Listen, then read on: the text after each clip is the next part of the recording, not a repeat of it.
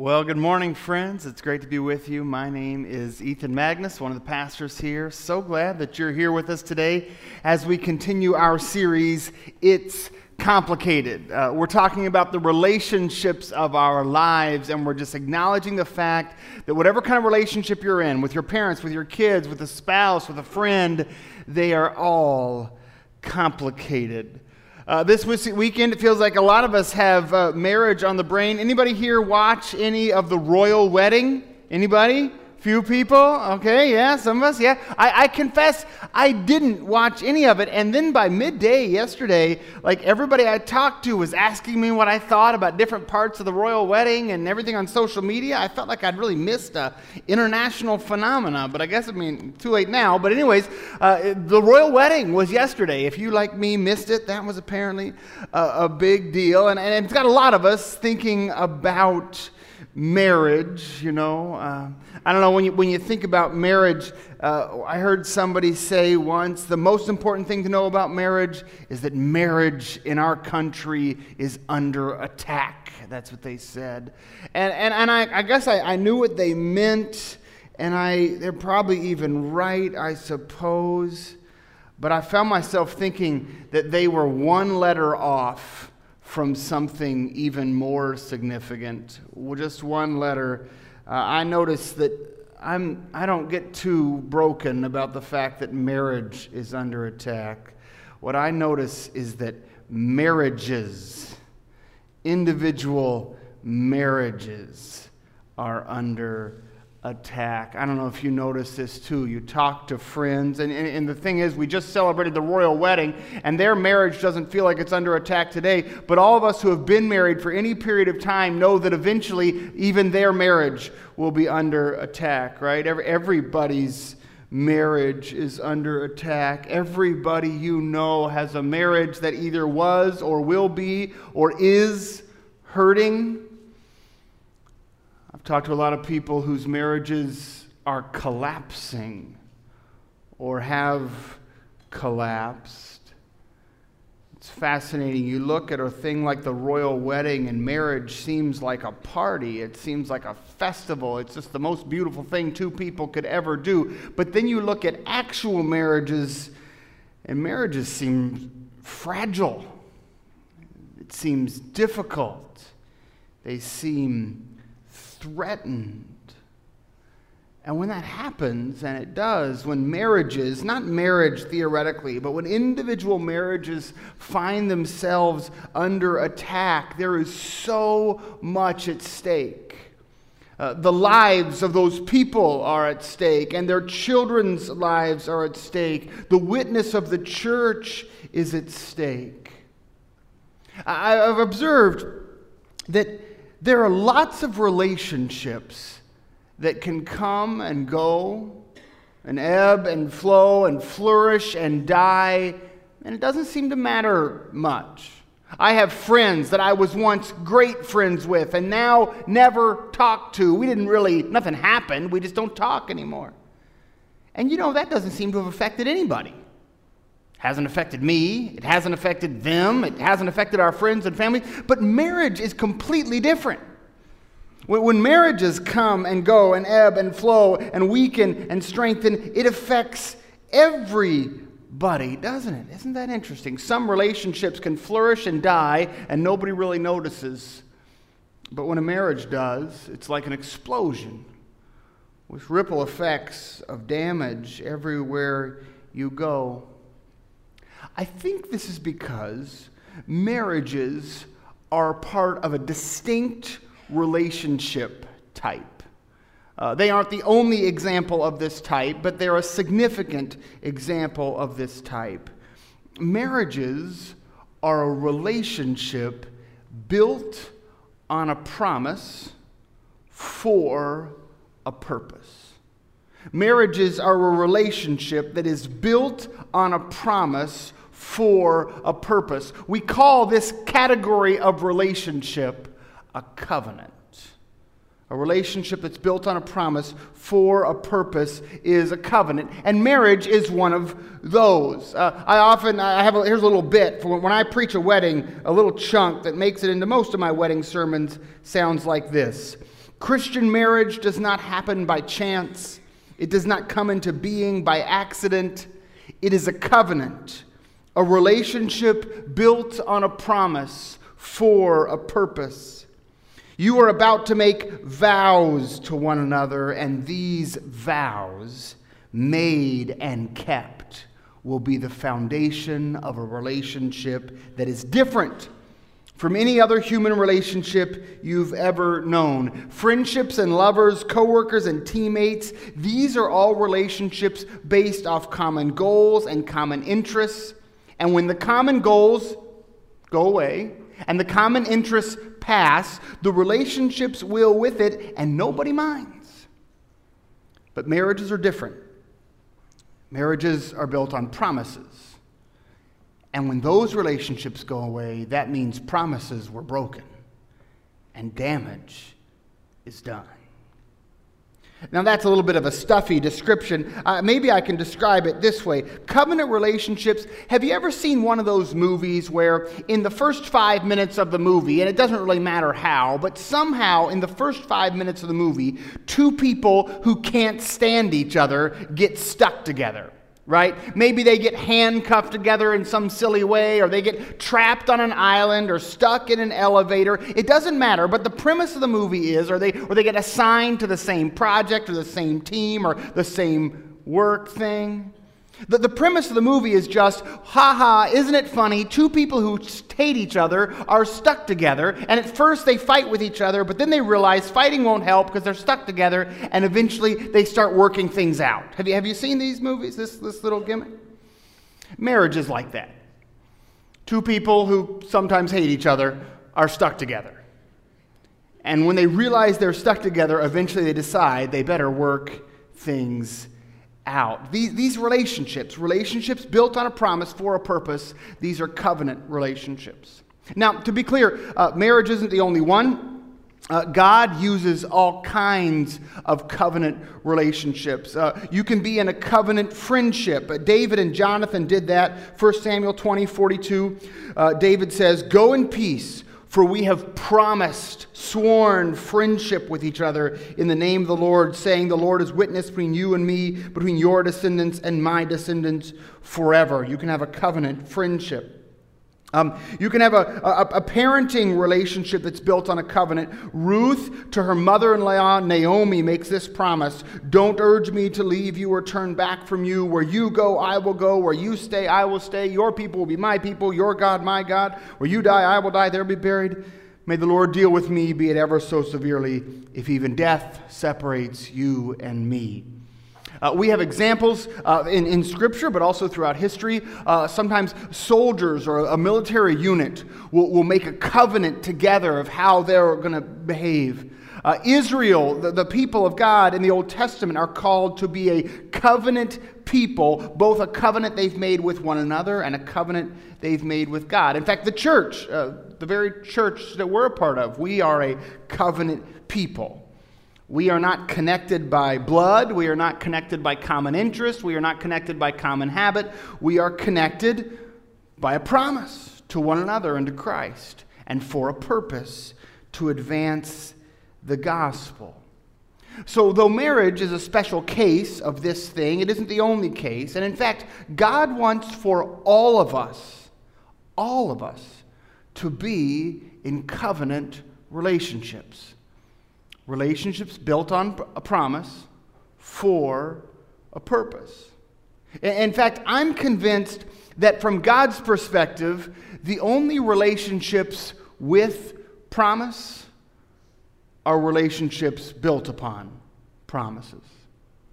Every other kind of relationship is just too unreliable. It's just too fragile. There are so many threats and, and, opportunities for our relationships to shatter that unless our relationships are shored up by the covenant of promises made and kept, I'm just not sure our relationships are going to make it. This is why in the church we, we attend and we participate, and that's great. And then at some point, a lot of us say, Hey, I'm, a, I'm, I'm in now, I'm, I'm here. Uh, we call it membership, but it just means if a person says, I'm in, I'm here, you can count on me, I'll be here, I'm going to give, I'm going to participate, I'm going to serve, I'm all in. And we depend on that, don't we? People saying, I'm in, I'll be here next week. I'm not just showing up. Relationship is, I mean, marriage is like that. I would just say, those of you that maybe, maybe you're living together and you've been together for years and, and, and you're like, we're pretty happy and this is great. I would just say, as an aside, um, don't be fooled in thinking that your mutual affection for one another and your common interest in your relationship will be enough to make it last your whole life. Eventually, you, will wish you'd made promises that you could count on someone to keep. And this, I think, is why marriage is under attack. It's not that marriage in particular is under attack, it's that godly covenants are under attack. There, there's a trend in our culture away from promise making and promise keeping. There's a trend in our culture away from saying, I'll be with you through thick and thin, you can count on me, and toward saying, I'll be with you as long as it works for me, as long as it feels good, as long as it makes sense. And if it ever gets uncomfortable, ever gets hard, I'm out. And this is why I think the church has a special opportunity to, to speak something beautiful to the world about the power of promise making and promise keeping. We do this within the church when we push through hard times and demonstrate our love for one another. We do this in our marriages. Uh, you know, perfect marriages bear no witness to the church. There's nothing particularly exciting about that because they don't exist and they're fake and there's nothing helpful there. But marriages that have had struggles and have persevered on the strength of their promises through the keeping of their vows to get past struggle toward renewed flourishing. Now, that is a testimony. And when I say, just to be clear, when I say marriages that have had struggles, just to be clear, that's all marriages, right? In fact, it's, it's all covenant relationships. Eventually, if you seek to be in a covenant relationship, whether it's within the church or in friendship or in your family or in a marriage, threats to the covenant will arise. Maybe there'll be little threats. You'll disagree about how to spend money or, the, or the balance between work life and home life, or you'll have trouble communicating. In a marriage, eh, sexual struggles are a common threat to the covenants we make. Parenting struggles, baggage we bring in from our families can threaten our marriage. But it's not always the little things that add up over time. Sometimes it's a great big thing.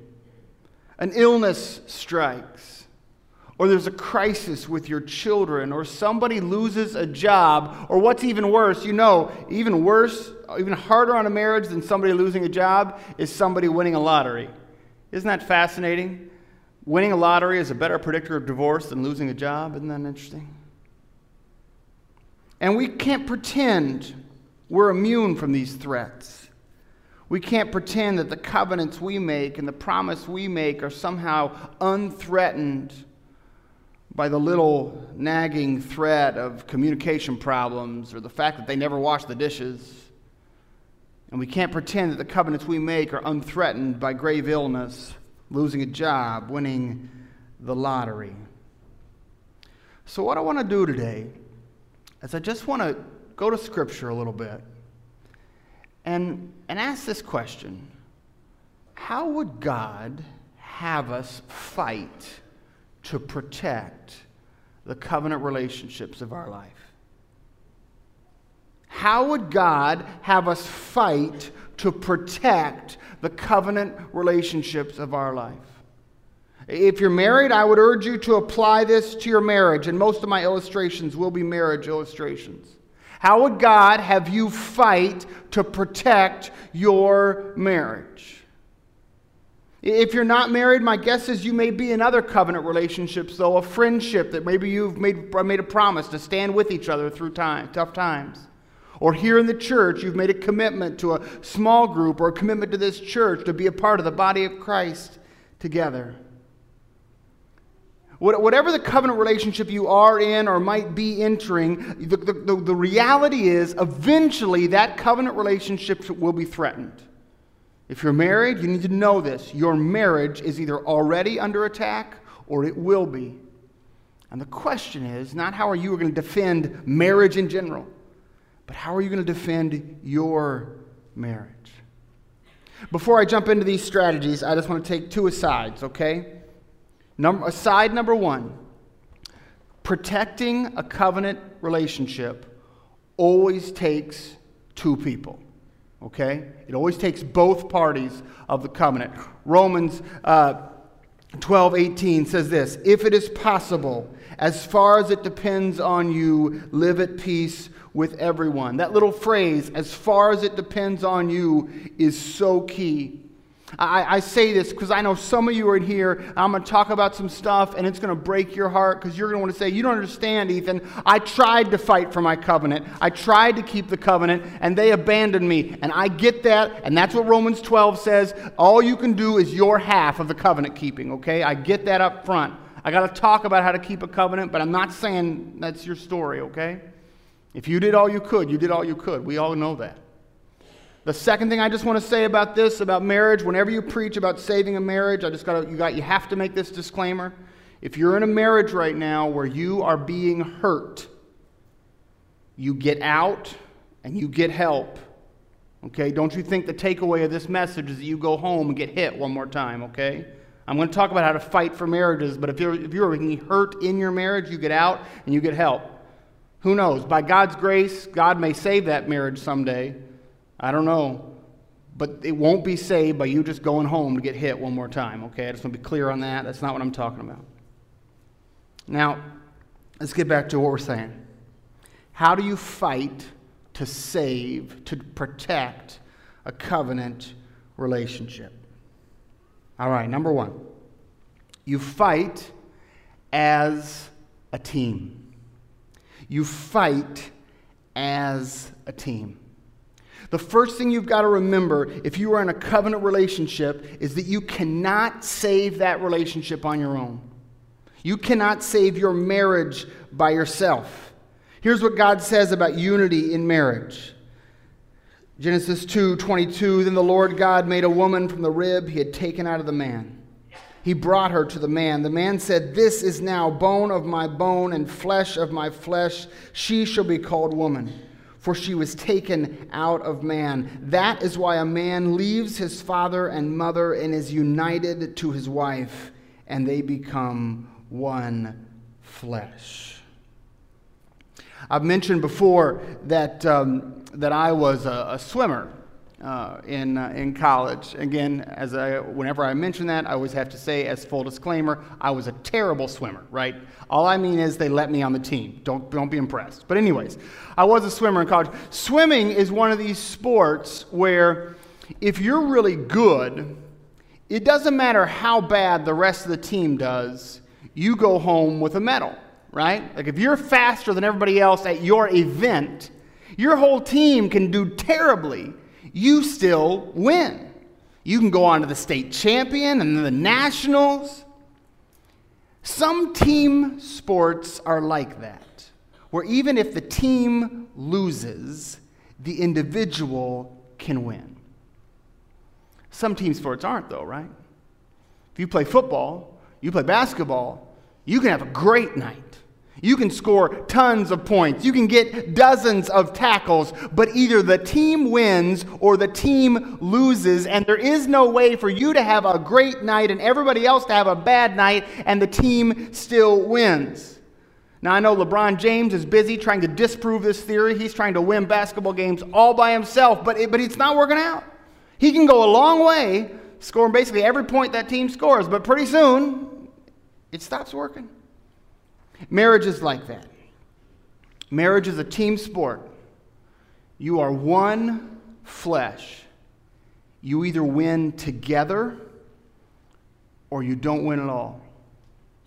In marriage and in all covenant relationships, the choices we make are either good for both of us or they're good for nobody. Does that make sense? It's so tempting to think, oh, this decision is good for me, but not for them, but not if you're one flesh. If you're one flesh, your decisions are either good for both of us or good for nobody. The most the first step in fighting to defend your marriage or any covenant relationship is to fight as a team, to recognize that the team wins or the team loses together. Here's the second thing fight for the team. Fight for the team.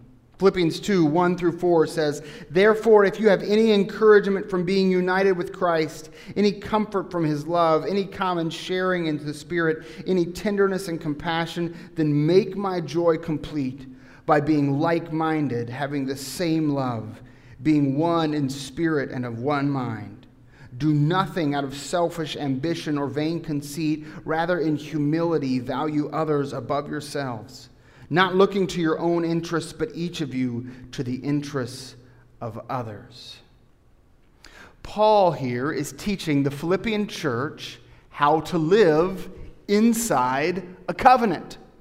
And he says, inside of a covenant, you fight not for yourself, but you fight for the team. And in particular, he says, you fight for the other members of the team. I'll just tell you, I don't do a ton of marriage counseling, but I've done my fair share. And um, it's, it's always easy to identify couples that you know are going to be fine.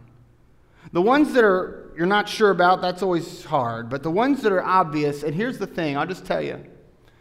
When a couple is sitting in my office and they're in trouble, but he cares mostly about helping her problems, and she cares mostly about helping his problems, they're going to be fine. They hardly even need me. I mean, really, I could leave the room and just say, talk for an hour. They'll be fine. If he is mostly caring for her problems and she is mostly trying to care about his problems, they're going to be fine.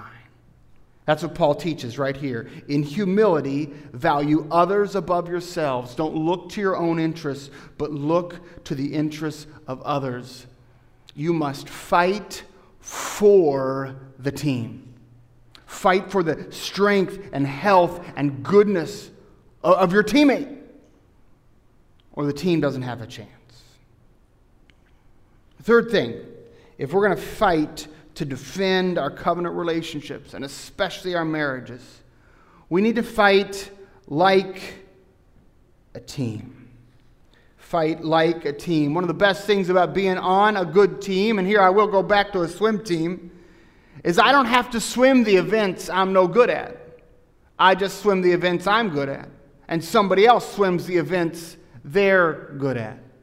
That's the beauty of being on a team is our strengths and weaknesses can support one another.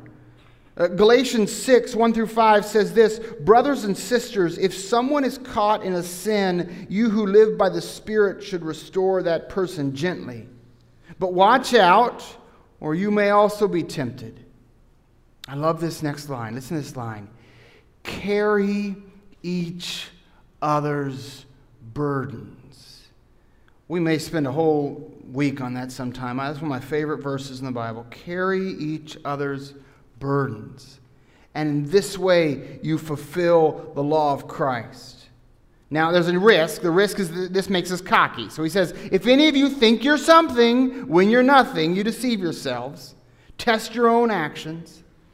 Then you can take pride in yourself without comparing yourself to somebody, for each of you should carry your own load. I love, I love the beauty of this text. What he's saying is that when I'm weak and I stumble and, and there's a weight you can take off my shoulders, you, you, you, you do that. And, don't you find, have you ever done that? You, when, you know, isn't it amazing how the very thing that weighs somebody else down is easy for you to carry? And the very thing that weighs you down is easy for them to carry? Now, there's a warning in here that, that could make us proud. Oh, look at me, how I'm helping you out. So he says, don't do that. You got your own junk, you got your own issues. Don't get arrogant. But if we can avoid the arrogance and avoid the comparison, what we're left with is a relationship where each of us is carrying the load of the other. That's how you fight like a team. That's exactly how a team works, right? When I injure myself, I go sit on the bench and get better while somebody else steps in and takes that leg for me, right? To do this, of course, it means that within the covenant, I have to admit my weaknesses. You see that? For somebody else to be able to carry them, for somebody else to be able to help me out where I am weak, I've got to be honest about where I'm weak.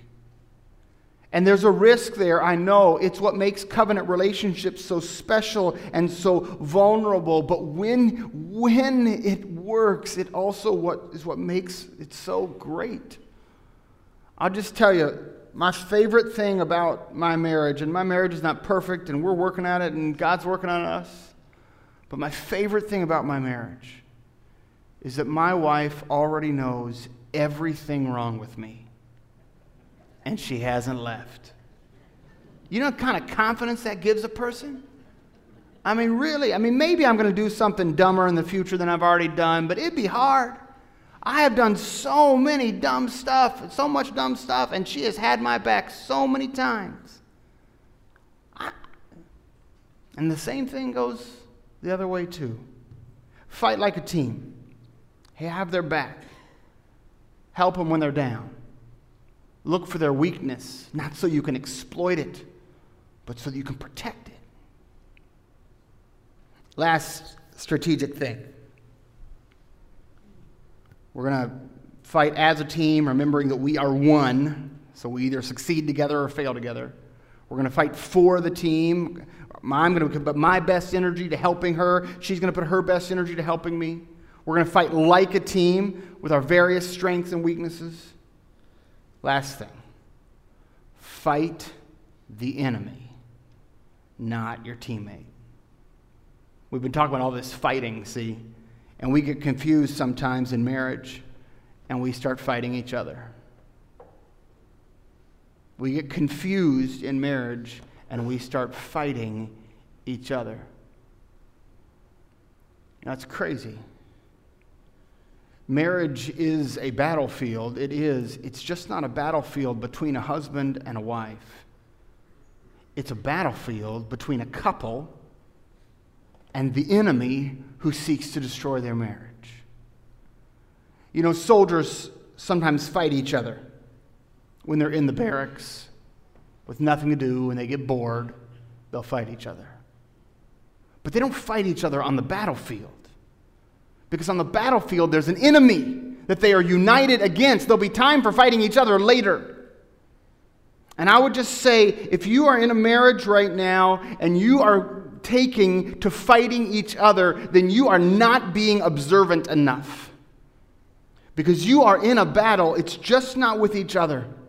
1 Peter 5 says this way Be alert and of sober mind. Your enemy, the devil, prowls around like a roaring lion looking for someone to devour. Resist him. Stand firm in the faith because you know that the family of believers is suffering as well. I would just say, probably the most significant part of how you can work to preserve the covenant relationships in your life is to recognize that the devil hates promises kept. The devil loves a broken promise. The devil delights in a broken promise. The devil rejoices over a broken promise. See, here's the thing if I have a fight against my spouse, or if you're in a covenant relationship within the church, if I have a fight against my spouse and I win the fight, our marriage still loses.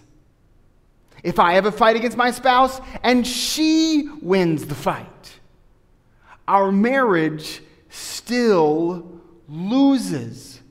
Because we are busy fighting each other instead of united in fighting the enemy that seeks to destroy our marriage.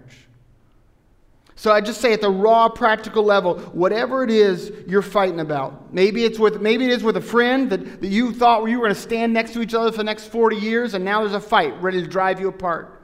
Or maybe it's with your, your spouse. You, you plan to be married till death do us part, and now you're worried this fight is going to drive you apart. Or maybe it's inside the church Whatever you're fighting about, what you need to do is instead of having that fight be between me and her, that fight needs to be between us and our enemy that seeks to destroy us. Uh, you know, at the practical level, what does this sound like? You don't say, You never talk to me. You say, We need to figure out how to talk. Satan is trying to rip our communication apart. Can we work together to figure out how to talk again? And you just do that. Whatever fight you've got, you reframe it, not as a fight between the two of you, but, but as a fight between y'all and the enemy. Here's the thing any marriage, any covenant relationship where two people will fight for the relationship against the enemy that delights in broken promises, that marriage will survive. If they'll fight for it and against their enemy, it will survive. Any marriage, any covenant relationship without two people so committed, it will not survive. Some of you are in a marriage now that needs two people to fight for it. I know you can only be one of those two people. I get that. But it, you can be one. We're halfway there. Uh, I, I want to go back to what I already said. If, if you're in a marriage now, or if you've been in a marriage in the past where you were ready to fight for the marriage and they weren't, and you were abandoned by them, maybe you were abandoned physically, or abandoned sexually, or abandoned relationally, relationally Paul's pretty clear in 1 Corinthians 7. If you're trying to do your best and they abandon your marriage, that's not, not something you can control. If you're being abused, you get out. If you're abandoned by your partner, you get help. Make an appointment here at the church. Talk to Lisa Blankenship, our uh, Christian counselor here on staff. She's amazing. Meet with her. But for the rest of us, don't give up on the promise. Because I'm convinced that the only relationships with promise are relationships that are built upon promise. Promises made, promises kept. And those are relationships worth fighting for. Let's pray.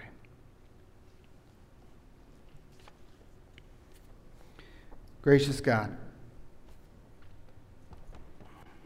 I'm so grateful for all the examples you've given me in my life of friendships and couples that have fought not with each other, but for each other fought not against each other, but fought for the team and as a team, have fought the enemy that sought to destroy their relationship instead of fighting each other and doing Satan's work for him.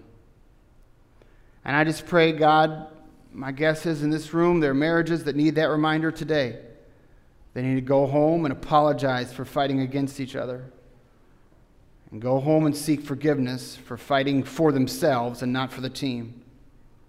I just pray that you would let that happen today, God, that you would call us all back to fight our enemy, Satan, that seeks to destroy us, and to fight as a team and like a team and for the team, so that you can be glorified and the world would see promises made and promises kept by God's people.